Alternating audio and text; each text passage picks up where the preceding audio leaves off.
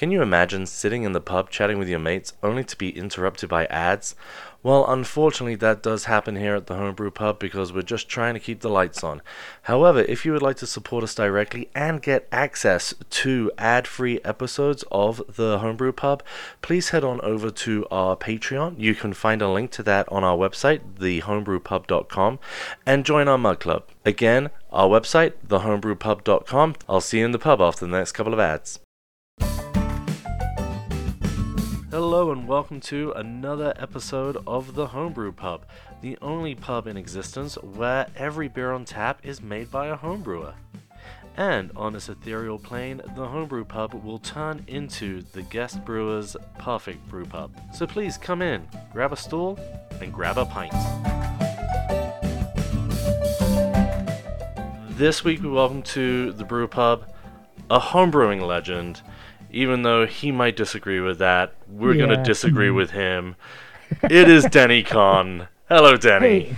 Hi, Andrew. Thank you so much for asking me to chat. Uh, I, I really enjoy talking to you. Absolutely. How have you been? Uh, very well. Um, I haven't been brewing as much as I would like to, but I hope in the next couple days to get get back on track again. Uh, uh I've got uh, some experimental beers I need to brew uh, for a seminar we'll hopefully be doing at uh, HomebrewCon this summer. Mm-hmm. So I got to jump on that and start doing that. And for anyone listening who doesn't know, Denny is one of the hosts of Experimental Brewing, which is one of the best homebrew podcasts out there. And you, you have how many episodes? Let me see here. Uh, uh, we're working on 146 of experimental brewing, and I think we have like 120 or so of the brew files. Oh wow! I know I, yeah. I dig into your back catalog quite a lot. well, there's, there's plenty of it there. I can I can hardly stand to go back and listen to some of those early ones because we're so much better now. it's it's all it's all about learning. I mean, you get better the more you do something. Ah, uh, that's very true, man. That's very true. And you know, I mean that that's the ultimate lesson I would say for myself is with homebrewing. Your first batch you ever brewed, in my opinion, is going to be the best thing you've ever drunk. And then once you've been doing it for two or three years, you look back upon it and be like, "What was I thinking?" So yeah, right. Well, and you know, people always ask me, you know, about tips to become a better home brewer, and for me, the number one tip is just brew. Yeah. Right. The the more you do it, the better you'll get. Uh, keep careful notes because if you make a mistake, you want to be sure you never do that again. Mm-hmm. And if you do something right, you want to make sure that you can do that again. Yeah. So, you know, go out there, brew, make mistakes, learn from them. The mistake, the mistakes is where the fun happens. the fun and the panic.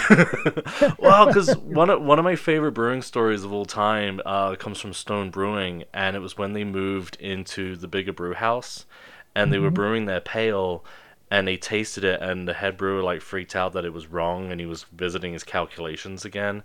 And I want to say it was Greg Koch was like, just drink it and tell me what you think and that was the beer that became arrogant bastard. They just took the notes on what they oh, did. Yeah, it's and that's one of my favorite homebrewing or favorite I brewing stories. I've never heard that story before. That's great, man. I love that beer too. And that's why it became arrogant bastard because they were arrogant enough to release it. well, yeah, that that works, man. Yeah. that's true. So, welcome to the Homebrew Pub, the only pub in the universe where every beer on tap is brewed by a homebrewer. And except, except for my pub. Except for your pub. and um, it's well, guest homebrewers. Let's let's put it that way. Okay. And our tap list is ever growing, which is really exciting.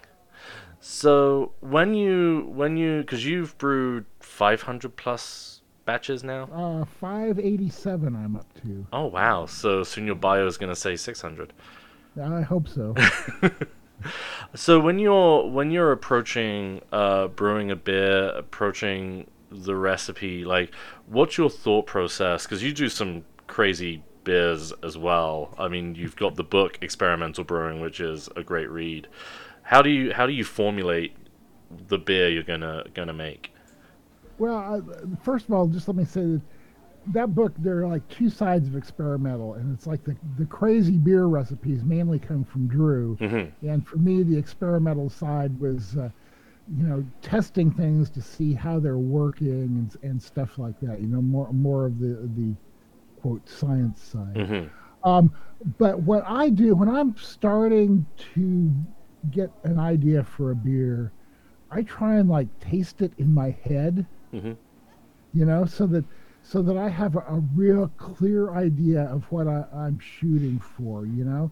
Um, I, I, I, it's not like the ground up approach where you just take a bunch of ingredients and put them together and see what you get. I imagine what the final beer will be, and then I try to envision how to get there. Mm-hmm. Uh, you know, uh, for instance, that's that's the way my bourbon vanilla porter recipe worked. Uh, Mm. You know, I had an idea of what I wanted the beer to taste like, so then I started at the bottom and kind of like worked my way up to how to get there. Mm-hmm. Uh, I, I'm also not very good at hitting things the first time, so I brew a lot of test batches. Uh, m- my rye IPA uh, was one of those. I think that I brewed 13 test batches. Oh my god. Well, I was. uh, My wife loves IPAs. You Yeah. know, if it doesn't if it doesn't have 70 IBUs, she's not interested in the beer. Um, so I was trying to come up with a, a beer for her yearly birthday party. So I kept rebrewing that beer until she said, "Nope, that's it," and that recipe has never changed a bit since Yeah. then. You know, so envisioning what you're trying to go for, and then brewing test batches and changing things in those test batches until you get to what's in your head is kind of my normal process when I I mean there's there's also the stuff it's like I've made so many IPAs that I just go, okay, I want a West Coast IPA.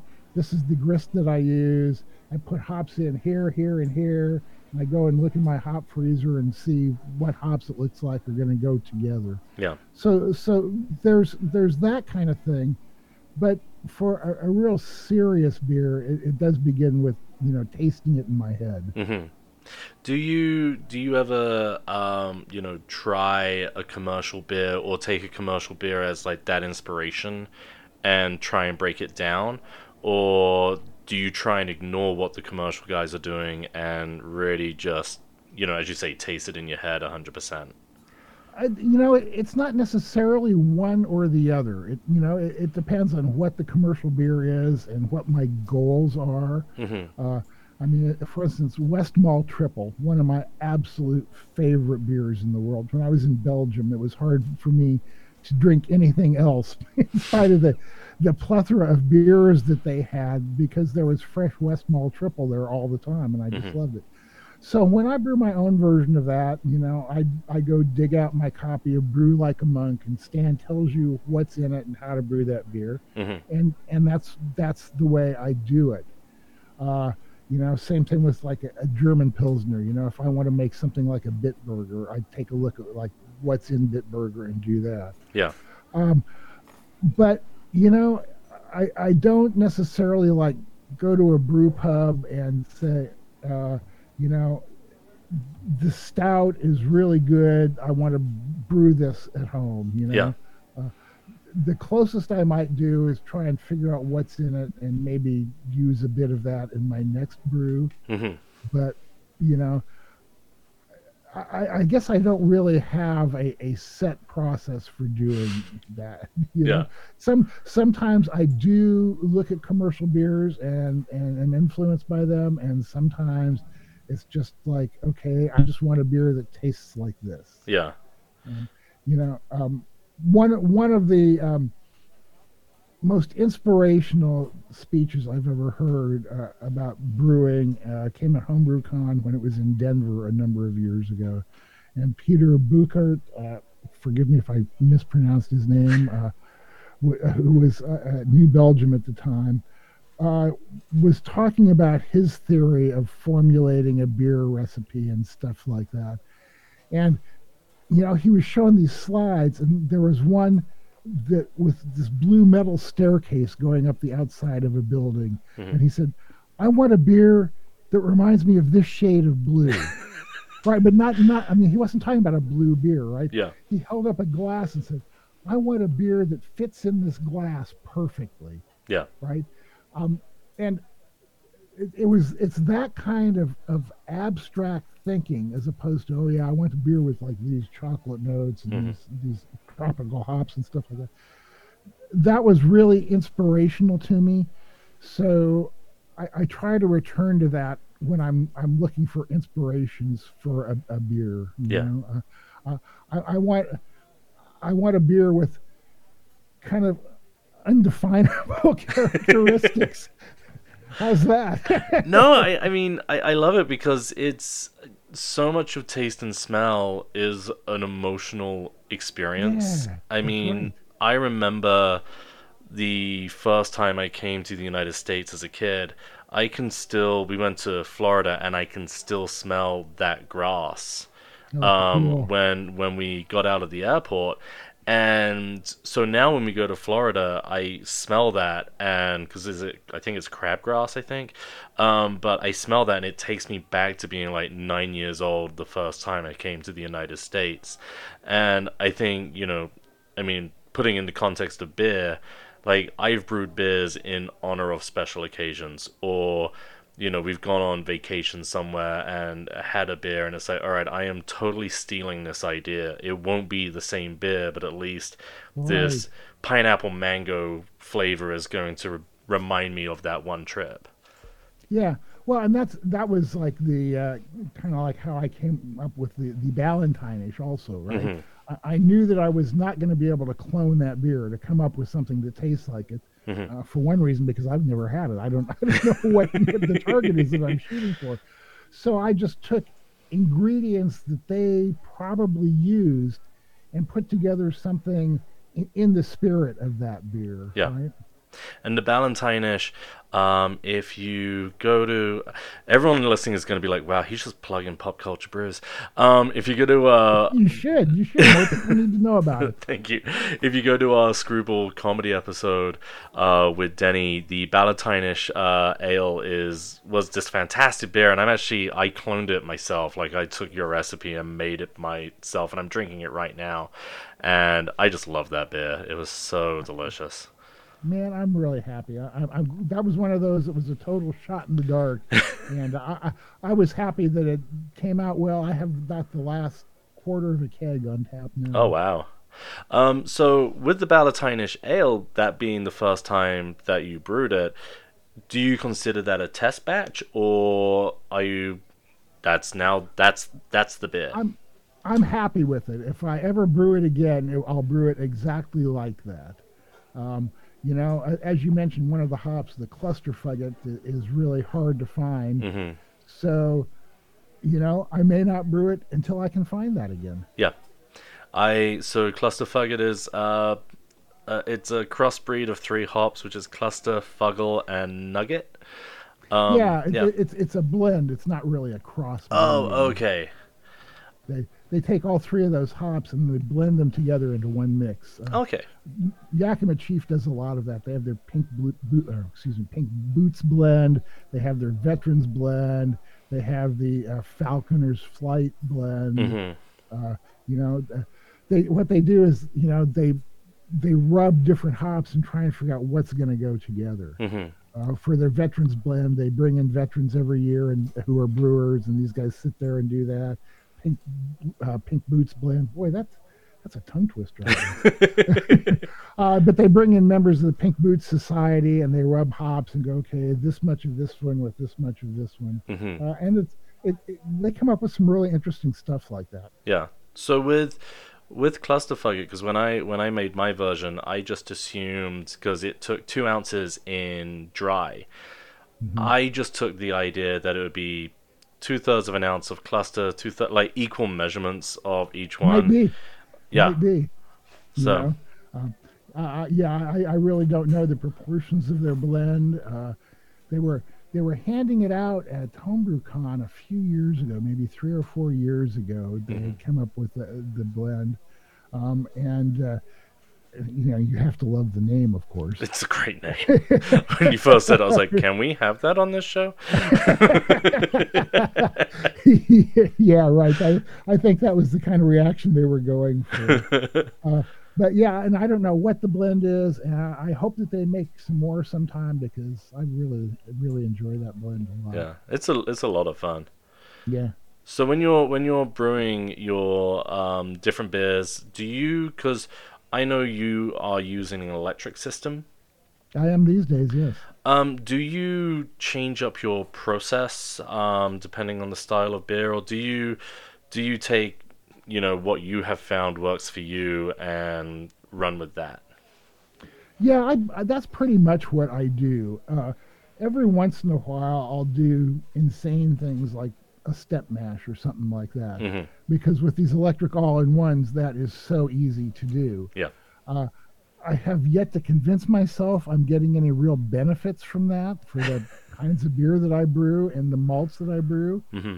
Uh, so that every once in a while, you know, I'll do it again just to see if I've changed my mind about things. Yeah. Uh, if it was more difficult, I wouldn't do it, but because I'm, I'm functionally lazy. Uh, I I'm the same way. you know, since the day that I started brewing, everything I do has been driven by being lazy. Yeah. Right. Uh, my motto is the best beer possible uh, with the least effort possible while having the most fun possible. Yeah. Um, and the least effort possible part is really important. Uh, I don't want to cut corners and leave out anything that will, uh, you know, have a negative impact on on the beer that I'm brewing. On the other hand, I don't want to waste time doing stuff that doesn't make any difference. Yeah. Uh, that's that's what was really driving a lot of my early homebrew experimentation. Uh, what do I really need to do? What can I just say? Screw that. We're going to save ourselves 20 minutes and, and some time here. That way, uh, I, I, get done brewing 20 minutes earlier, and I can go have a beer. Yeah. I, am one. Of, I'm one of those people who doesn't drink while I'm brewing. So yeah. I, I tend to start early and try and get finished by like one or two and then start drinking. Well, there you go. Yeah, that that was a hard lesson for me to learn because when I was younger, a brew day meant a drink day, and I will be honest, there are beers I don't remember finishing and how they turned out drinkable. I will never know. Um, but one thing I learned was that if you limit yourself to two, if you do want beers while you brew, which I generally enjoy that, you're gonna have a much better brew day. Oh yeah. Yeah. I mean, for me, it comes down to the laziness thing again, though. If I have a couple beers while I'm brewing, mm-hmm. I don't I don't want to like do any of the work at the end of the brew day, any of the cleanup or anything. Yeah. You know, it's just like screw that. Uh, I, I'm I'm tired. I've been drinking. I just don't feel like cleaning up, and I'm I'm so OCD that I can't get by with not cleaning up at the end of the brew day. Yeah. So uh, you know, um, I'm I'm so OCD that I'm actually CDO because the letters are in the right order that way. I I gotta say so. I, I, mean, so as you know, I just went to electric because you gave me that yeah. great advice on getting the Grainfather S40. Um, one of the things I love about it because when heating up your strike water, before when I was on my propane, I'd be up every minute checking the temperatures if like a big difference had happened and now I can just set it, leave the lid on, go inside, have a cup of coffee, and then yep. come out 20 minutes later, and the water is where I need it to be. Uh, isn't that wonderful, man? Uh, yeah. The, uh, the, electric, all, I mean, the electric all-in-ones are great, and I, I have to admit that I, I spent a lot of years with a, a cooler and mm-hmm. a propane burner and a converted keg kettle and all that stuff, and and I loved it, and I made a lot of great beer but the first time I tried an electric all in one, it's like, well, crap, this is so much easier. And, you know, it didn't negatively affect the beer quality mm-hmm. that I was getting. So why wouldn't you want to make your brew day easier and more fun? Yeah. Although I do love you say that you're no longer messing around with a cooler, but your Zoom background right now are four coolers drying yeah, in right. the autumn sun. well, that's that's from uh, that's from uh, teacher friend to homebrew day many years ago when I had a, a, bunch of members of my club out. Yeah. And we were all using the same system. Mm-hmm. Uh, but yeah, you know, um, that's that's what it is. I mean, I still have that cooler mm-hmm. sitting out in the garage, on top of a whole bunch of other equipment that I never use anymore. See, my my friend was like, "Oh, you're gonna sell your propane stuff," and I went, "No, because now I can brew two beers in a day without breaking a sweat." So yeah, well, and the, the other thing I discovered about propane stuff is if uh, you live in an area that can be plagued by storms and you lose your power, yeah, it's very handy having that stuff around. um, one one question I do have you for um uh for electric brewing um is did you go so a lot of the electric brewing systems come in with a uh, a metal basket that you can put your grain in, lift out, let drain in. Mm-hmm. Have you gone? Are you still doing a batch sparge method with it, or have you gone to a more brew in the bag style? No, I'm still basically doing a batch sparge. Uh, okay. I, I know that with the Grainfather stuff, there's a lot of people doing no sparge, and you know when I first realized that was happening, I kind of went, "Well, you idiot, you could be doing that." but, but I, haven't yet. I, am still doing a sparge because it's it's quick and easy. Uh, you know, while the uh, brew is going on, I have a, a five gallon pot on an induction plate, and I heat up sparge water in there mm-hmm. and then I pour in as much as I can get at a time. So yeah, it's not exactly batch sparging, and it's not exactly fly sparging. I, I guess it would kind of be like flatch sparging. uh, you know, or or bly, something, mm-hmm. you know. Um, but you know, I, I, I do basically stick with some variation of batch sparging just because mm-hmm. it's faster and easier. Fair enough. I I've tried so I brewed on it twice and I've tried to do kind of a brew in a bag style both times. Mm-hmm. And when I made the Ballantinish ale, um, I'm not the world's smartest guy. Um, and I didn't think about well, this is an 18 pound of grain beer recipe. oh yeah. And I had a friend round who wanted to learn how to brew, so you know I'm doing the old show off thing, like oh yeah, you do this, and then like seeing me lift this thing out, he's like, dude, you need help. I'm like, no. Pride. I went I went to a G70 before I did the uh, the G40. Yeah. Um, and that thing, you know, you can do 15 gallon batches in there, and I've had like, oh geez, when I did a, I like do a lot of 12 gallon batches of IPA so that I can keep my wife supplied. You know, I go on and brew other stuff, but that ends up with being like say 33 pounds of grain. Yeah. You know th- that I'm using. Uh, grain, eight pounds of grain absorbs a gallon of water, so that's four gallons of water absorbed. Water weighs eight pounds, eight pounds a, a gallon. gallon.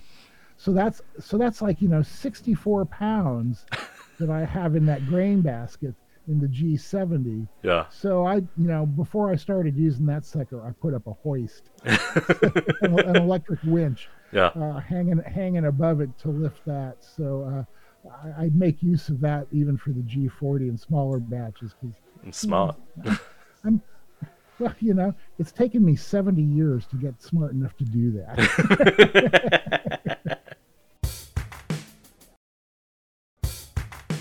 so, for our ever growing tap list, what is the beer you're going to be adding to the tap list of the homebrew pub? Picking one is like trying to pick your favorite child. but you keep so many notes. Well, I know, I, I know, but you know, I mean, it it really depends on what kind of mood I'm in. Mm-hmm. You know, um, of course, the rye IPA is right up there uh, at or towards the top of the list. Mm-hmm. But you know, it, I would I would also if it, if it was going to be my homebrew pub that I was running, mm-hmm. uh, I'd also have to have a German Pilsner. I'd have to have a Belgian triple. Uh, I have I have now started. I mean, it's like when I started brewing, I brewed nothing but dark beers, and then I burned out on those. And in the last twenty years, I've hardly brewed any at all. And suddenly, I'm getting back into porters again. Nice. So I would I would probably put my Nick Danger porter recipe on tap. Um, you know, uh, the the wee shroomy, the uh, wee heavy with chanterelle mushrooms. Mm-hmm uh, is an astoundingly good beer. Uh, one that you really can't make unless you can go forage the chanterelles yourself, because otherwise there would be a, about two hundred and fifty dollars worth of mushrooms in the beer. Oh my god. it's really good. Uh, you know, so so it's like I was saying, my, my favorite beer is very much situational. You know, Yeah. uh, uh, if I'm sitting out on my deck on a 90 degree day, I'm going to want a, a German Pils. hmm If it's if it's like right now in the winter and it's 40 degrees and pouring rain, then that's a good day to uh, to sip a porter and just stare at the rain. Yeah. And it's called the Nick Danger Porter. Nick Danger, yeah. Um, this is this is one that I went through a lot of test matches on because uh, it's when Carafa malt had just started becoming popular and uh, people had just started doing uh, like Vorlauf editions of dark malts and stuff like that. So I went all out on trying to make it smoother, you know, smooth out those dark grains and everything. And I eventually got it so smooth it was insipid Yeah. you know there was no no character to it whatsoever. Hmm so i, I kind of went back the other way even added just a touch of black patent malt to it to give it just a little bit of bite.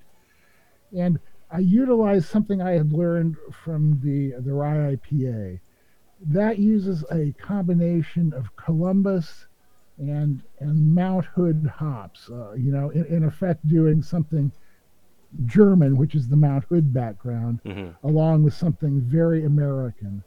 And uh, you know, when I when I first gave that beer to uh, to John Maier, who was the brewer at Rogue for many many years, he was like going, "Geez, I never would have thought of this. How did you come up with it?" And I was like, oh, "Dumb luck." so, but when I got to the porter, I thought, okay, I really like the way that German and American hops can play together. So that porter uses Tettnanger and Cascade, and I don't think I've ever seen another beer with that combination of hops. yeah. And it it, it works really well because it it it gives that the the malt is smooth, but just a bit of of back of your palate bite hmm from from the black patent. Yep. And then you get the the fruitiness, the grapefruity from the Cascade. So it's it's fruity, but with a a bit of bitter to it. And the Tettnanger has that wonderful herbal, flowery character to it, and it it just all comes together, you know, uh, in, in a kind of like a a combination of stuff you never would have thought of would Yeah. work together. And and why the name Nick Danger? Uh, it was named after one of my cats who just recently left us. Uh, Oh, I'm sorry. Nick Danger, yeah, uh, and Nick Danger comes from. Uh, if you're as old as me, there was this comedy group around back in the '60s called Firesign Theatre that was hysterically funny and Mhm. made tons of drug references. So, uh, so, so we named the cat Nick Danger, uh, and I have a, a tendency to uh, name beer recipes after my pet, after my pets. Uh, you know, so, yeah. One, I had one, one cat named Fuzzy, and I just couldn't see naming a beer Fuzzy. Uh, I if I bet if you did a New England IPA, That ain't never gonna happen. we have found the one experiment. Oh man, I you know I have never found one of those that I cared for at all. Really? Um, and you know I, I'm not so close-minded that I don't try them every once in a while just to see if I'll change my mind. But uh, I that's just one of those styles that you know I'm not into whatsoever. Is it is it the how kind of like fruity the hops are, or, or what is it about them? It's the astringency from the massive late hop additions. Yeah. Uh, I can feel the grittiness in my mouth. Uh, after I have one, uh, I feel like I need another beer to just wash all that out of my mouth. You Yeah. know? Um, I, I had a good friend who sent me 10 or 12 of the best New England IPAs, and there wasn't one of them that I actually cared for. Really. Uh, yeah, and it, and again, it, it really comes down to that gritty mouth feel hmm um, and and the low bitterness also. It, it it's kind of like you drinking orange juice with some sort of like powder in it or something. You know? I, I feel like some of them taste like orange juice after you've cleaned your teeth, and I'm saying this is someone who likes New England IPAs. Yeah. But I do know, I do agree what you're talking about with like that grittiness and that orange juice flavor. Yeah, well, and not to mention the fact that they're ugly as hell, but you know, I, I'll, I'll put that aside. You know, I can I can get over that if the beer was actually taste was to my taste. I Yeah. should say if it was actually tasty, because obviously a lot of people like them, but I'm not one of those people. They they do look like that you forgot to put the Whirlfloc in. Yeah, I mean, or, or worse, you know. I see people posting pictures on Facebook of them, and they go, "Isn't this beautiful?" I'm going, "God, "No, it's not." But I don't tell them that because they're proud of the beer they made. So, um, on on the flip side, then, what is one beer that I mean? You do a lot of test batches, so you might have revisited it. But what is the beer that you would not want to make again? And if it's a New England IPA, I'm gonna love that answer. Uh, well, no, because I would have had to make one to start with in order to make it again. Yeah. so, um, I remember many years. This, this is really weird. I, I remember many years ago, I had a dream, and in the dream, I was in the old west, walking down a boardwalk outside a saloon, and they had a sign up. I, I can't remember the exact name that I saw on the sign, but it was like you know nugget something or other, you know. Mhm. And so I, I took this dream to be a sign, and I, I planted nugget hops. I went out and I bought a bunch. I made a beer that was all nugget, and it was like freaking disgusting. uh, I think I think it was a porter that used all nugget, and I it's long enough ago. I can't remember exactly what was disgusting about it.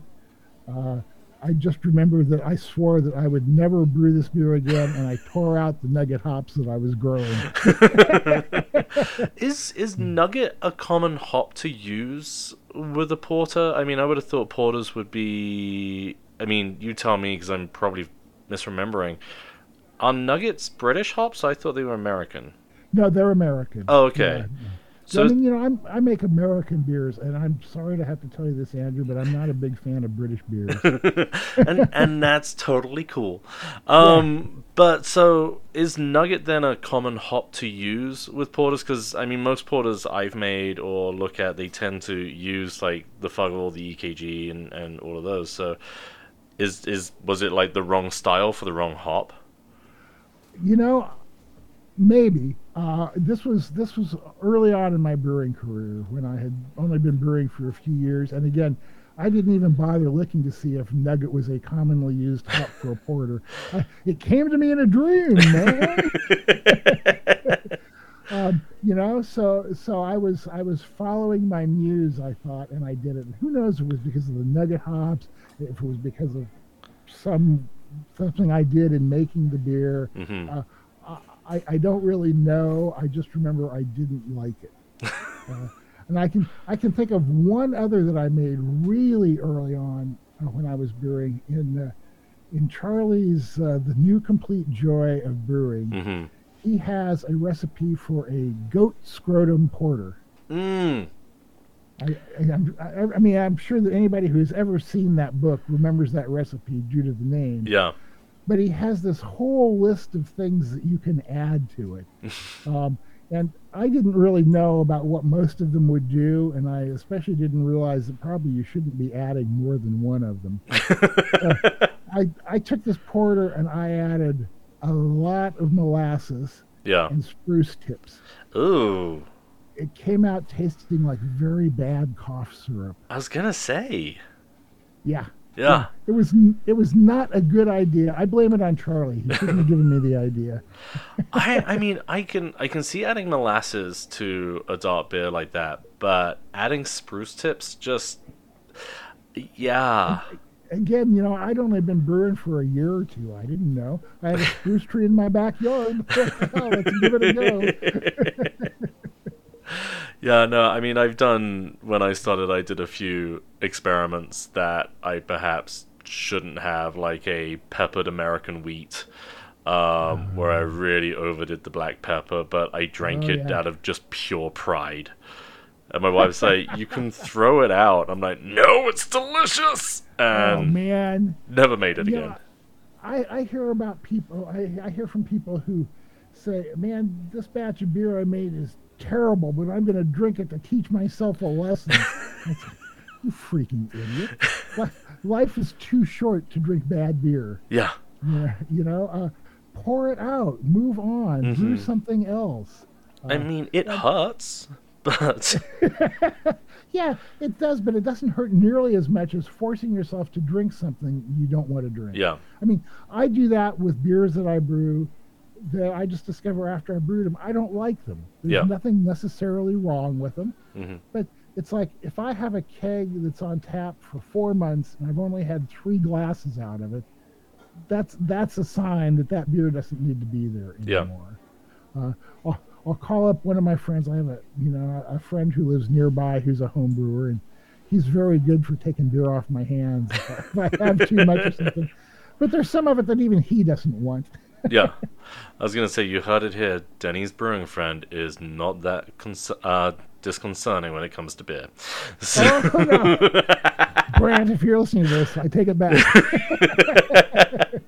well, we will we will definitely add the Nick Danger to the the tap list and uh, not the spruce tip molasses porter. No, no, not no goat scrotum, please. If, if you have Charlie's book and you're tempted to brew that, brew it straight. Yes. It was probably a pretty decent porter before I put all that other crap in. And I mean, I always tout that whenever there's um, someone new to brewing, they're like, "Oh, what should I read?" That is the one book I recommend over all others. it, it's a great book for the attitude. Yes. Um, it's it's a little bit light on best brewing practices and stuff. Although you know there are a lot of us who got started with that book. Mhm. I think these days, I would recommend uh, How to Brew as, Mhm. as the first book in terms of the the brewing science and procedures. Mhm. But at the same time, recommend Charlie's book to kind of temper that and give the other side of things yeah. because Charlie's Charlie's book gets across how easy and fun it is to make beer. Completely. And I mean, because one of my favorite book of his is actually the Microbrewed Adventures, his travel log about beer. Oh, I have not read that one yet. It is such an easy read. Like you can tear through it in like two sittings. Oh, Um, wow. but again, it's that attitude of going around Europe and the world and trying these different beers. And then at the back of the book, he's got all these clone recipes of beers that he's described throughout it. Um, and it's yeah, it's a great read.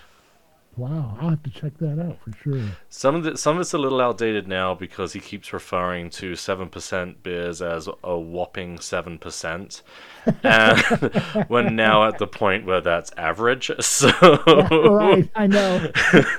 uh, it's amazing, isn't it? I've, I've been trying to uh, trend my beers to be a little bit lower alcohol as I get older, Mhm. but I have a hard time keeping the flavor. Right, fewer ingredients means less flavor. That no matter how you, how you do it. Uh, so I, you know, what I'm really trying to do then is, you know, maybe stick with the stronger beers and force myself to drink less of it. That's a that's a that's a real big thing these days. yeah, I was gonna say British beers have a lot of flavor and low alcohol, but I, yeah. Well, you know, I know that, man. There's, there's a, a lot of good beers, a lot of good low alcohol beers Yeah. out there. You know, if you look for them. Uh, I spent I spent several years coming up with a recipe for an American mild. yeah, Uh, you know, and it, it actually turned out really well. I, it turned out the key to that was to use a really good craft malt, so you got the maximum flavor for the minimum amount of ingredients. Uh, and it, it turned out really well, but I've also found that since I came up with the final version of that recipe, I haven't brewed it again. I don't know what's with that. So, as we sit here in the mystical homebrew pub that changes to the visiting brewer's desires of what they want from a brew pub, what is what would be the brew pub you would open and what would it be called? It would be called it's only freaking beer. because that is something that homebrewers and beer drinkers need to get through their head. Mm-hmm. It's for it's for enjoyment. It's for sharing with friends. It's not for taking seriously and arguing about, Yeah. as, as happens all too often. Mm-hmm. So, yeah, I've been I've been thinking about this all week, and my pub would be called "It's Only Freaking Beer." There would be no hazies, no pastry stouts. uh, you know, it, it would be straight ahead normal beer. Fair enough. And uh, what would what would like the the look and feel of it be? Um, doing away with all those crazy beers. Look and feel uh, comfy. Uh, a lot of wood. Uh, tables with comfy chairs. Maybe some couches with low tables. Uh, probably no TVs Mhm. because I'm not a sports fan by any stretch of the imagination, except for maybe the World Series. Yep. Uh, um, so you know, I, I would want it to be a place where you could come and relax and be comfortable. Uh, delicious snacks, uh, and uh, you know, a, a place to come and hang out with your friends and, and relax and take it easy. Nice. Well, everyone, come and join us at the It's Only Freaking Beer Brew Pub. In That's parentheses, no Facebook groups, and and get a pint of Nick Danger. Yeah, that's really it, man. Uh, yeah, that, I'll, I'll make that the recipe that I'll send you because uh, it isn't as publicized as some of the other ones that I've done, and it's a great beer that I would like people to try out. That's amazing. Thank you so much. Sure. So yeah, so um, go to the show notes. The recipe for uh, Nick Danger is in there. So feel free to brew and drink along. That's right, man. uh, I'll be having a pint too if it's a cold, rainy day. Beautiful.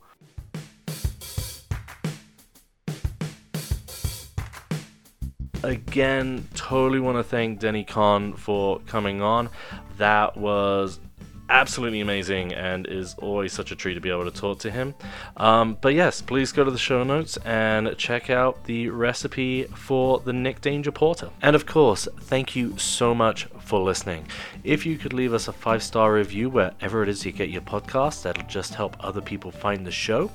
If you want to reach out to us, possibly come on and share a pint with me. You can reach us at our website, thehomebrewpub.com, or email landlord at thehomebrewpub.com, or on social at the Homebrew Pub on Instagram and Twitter. And if, like me, you hate those annoying ads, well, we've got to keep the lights on here at the Homebrew Pub somehow. So consider joining our Patreon and becoming a Mug Club member. For $3 a month, you'll get access to ad free versions of the episodes. But until then, grab your favorite pint, put your feet up, relax, don't worry, and have a homebrew. Till next time, cheers.